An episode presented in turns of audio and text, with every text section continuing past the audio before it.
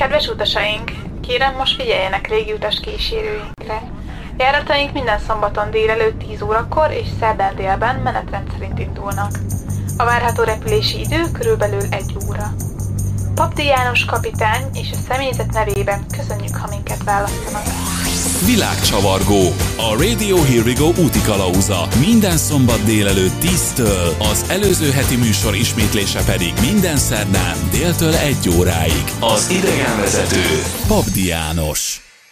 Sziasztok! Pabdi Jancsi vagyok, és ez itt a Radio Hivrigo utazási magazinja, a világcsavargó. Tartsatok ma is velünk! A mai nap folytatjuk utunkat az Írsziget nyugati partvidékén található White Atlantic Way-en, ám ezúttal egy új országban, ami része az Egyesült Királyságnak, de nem része Nagy-Britániának, az Írszigeten van, de nem része Írországnak, és ez az érdekes státuszú ország nem más, mint Észak-Írország. A múlt heti adásunkban már megismerkedtünk Írország nyugati partvidékén végighúzódó közel 2500 km hosszú partszakasszal, aminek a neve ugye Wide Atlantic Way, és most ennek az útvonalnak az észak-írországi részével fogunk megismerkedni. Mivel a természet nem ismer országhatárokat, így a Wide Atlantic Way sem áll meg az Írország határvonalánál, hanem tovább húzódik egész Észak-Írország középső északi partvidékéig.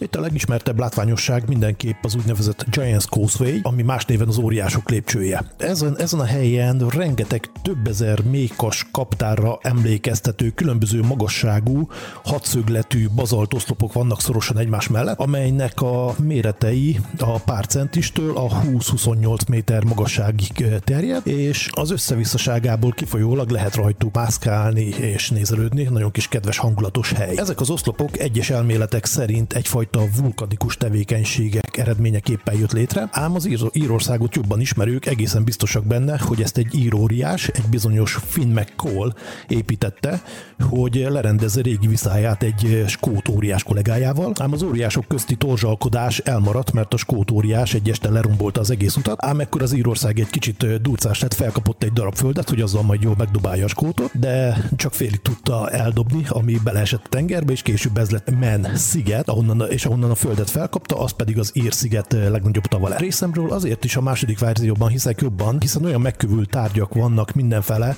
mint az óriás megkövült csizmája, vagy az egyik házi állata, egy fekvő teve, egy megkövült teknős béka, illetve lehet látni még egy füstölő kéménysort, illetve sok más megkövült tárgyat is. Persze nagyon sokan vannak, akik továbbra is azt mondogatják, hogy az mégiscsak ilyen természeti képződmény, amit a víz, a szél, az eróziók hoztak, hoztak létre, de szerintem ez csak legenda. Természetesen, mivel ez egy népszerű hely, ezért itt is vannak látogatóközpontok, vannak buszos túra lehetőségek, parkoló és minden, ami a kényelmes túrázáshoz szükséges. Ha az egész területet szeretnéd bejárni, akkor mindenféleképp érdemes egy kényelmes túracipővel készülnöd, illetve egy esőálló kapucnis pulcsira mindenféleképp szükséged lesz, illetve fényképezőgépre, vagy nyilván egy jó minőségű telefonra. Ha a kedved és az energiaszinted és alkalmas rá, akkor akár 10-15-20 kilométeres túrákat is tudsz itt a környéken tenni. Ha már erre járunk, mindenféleképp érdemes megnézni Dan Luke kastélyát, ami egy tengerparti vár rom, körülbelül 10 perc autóútra az óriások lépcsőjének a bejáratától, aminek az egyik felében lehet sétálgatni, nézelődni, a gyerekeknek kincskereső programokon részt venni, ám a másik fele bele van omolva a tengerbe, így azon nem nagyon kell mászkálni, ellenben lélegzet elállító fényképeket lehet készíteni,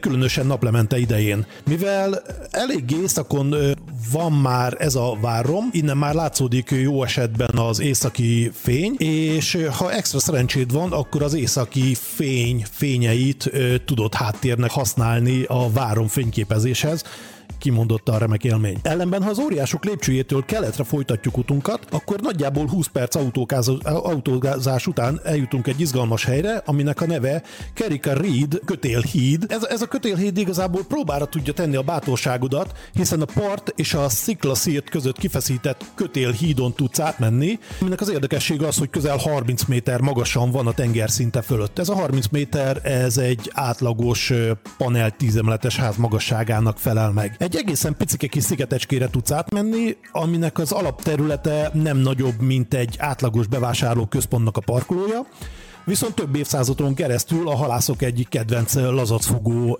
helye volt, és e, erre a helyre tudsz ugye átmenni a kötélhídon. Ha átmentél a himbálózó kötélhídon, és kielvezted a látványt, és már-már elfeledkeztél arról, hogy mennyi erőt és bátorságot kellett összeszedned a hídon való átkeréshez, akkor előtted van még egy nagy móka visszamenni a hídon.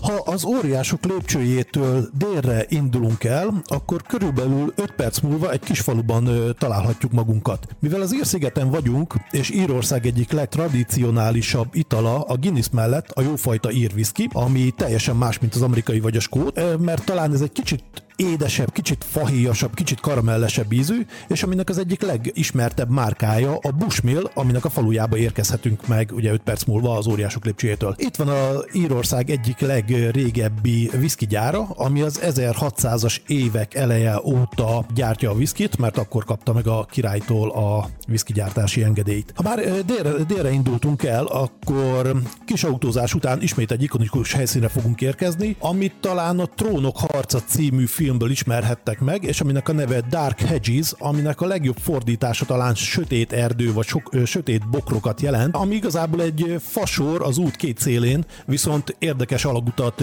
képeznek az út fölött, és ezáltal egy nagyon híres helyszínné nőtte ki magát. Belfast.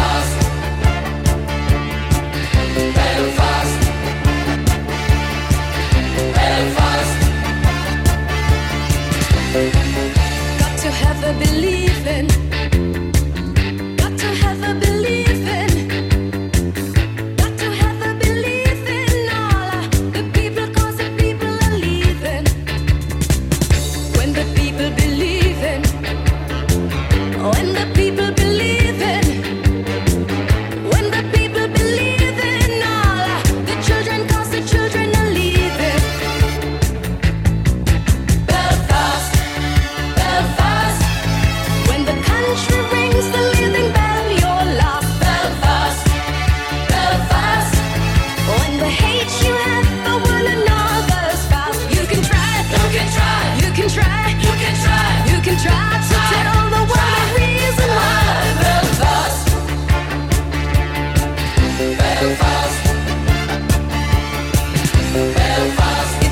country that's changing.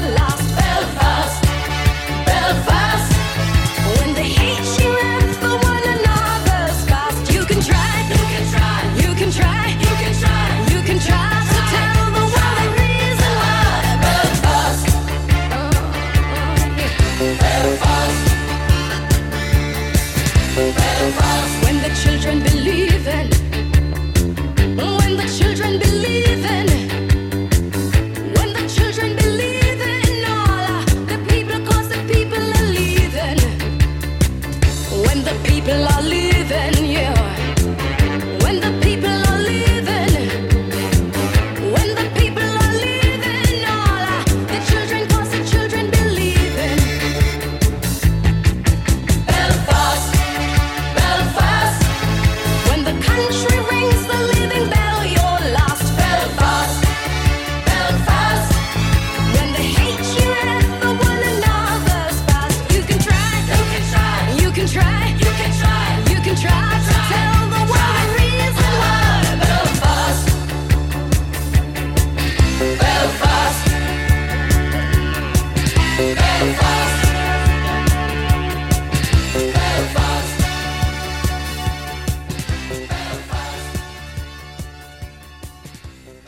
Tovább folytatva utunkat hamarosan Belfastba érkezhetünk, ami, mint tudjuk, Észak-Írország fővárosa, és ami nekem személy szerint semmi extrát nem mutatott, körülbelül annyi, mint akármelyik ír vagy angol város, nagyjából pont ugyanazt tudja.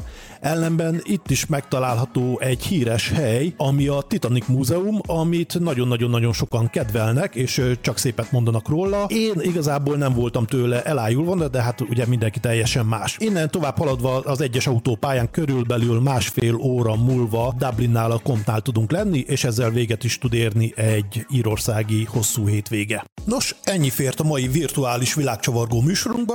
Remélem ismét sok hasznos információval gazdagodtatok, amit hamarosan ti is fel tudtok használni például egy észak-írországi utazáshoz. Tartsatok velünk legközelebb is, amikor Európa egyik legnagyobb játszóterére kalauzolnak el benneteket, ami Spanyolországban található, és aminek a neve Portaventura. Pabdi Jancsi voltam, ez volt a világcsavargó. Sziasztok!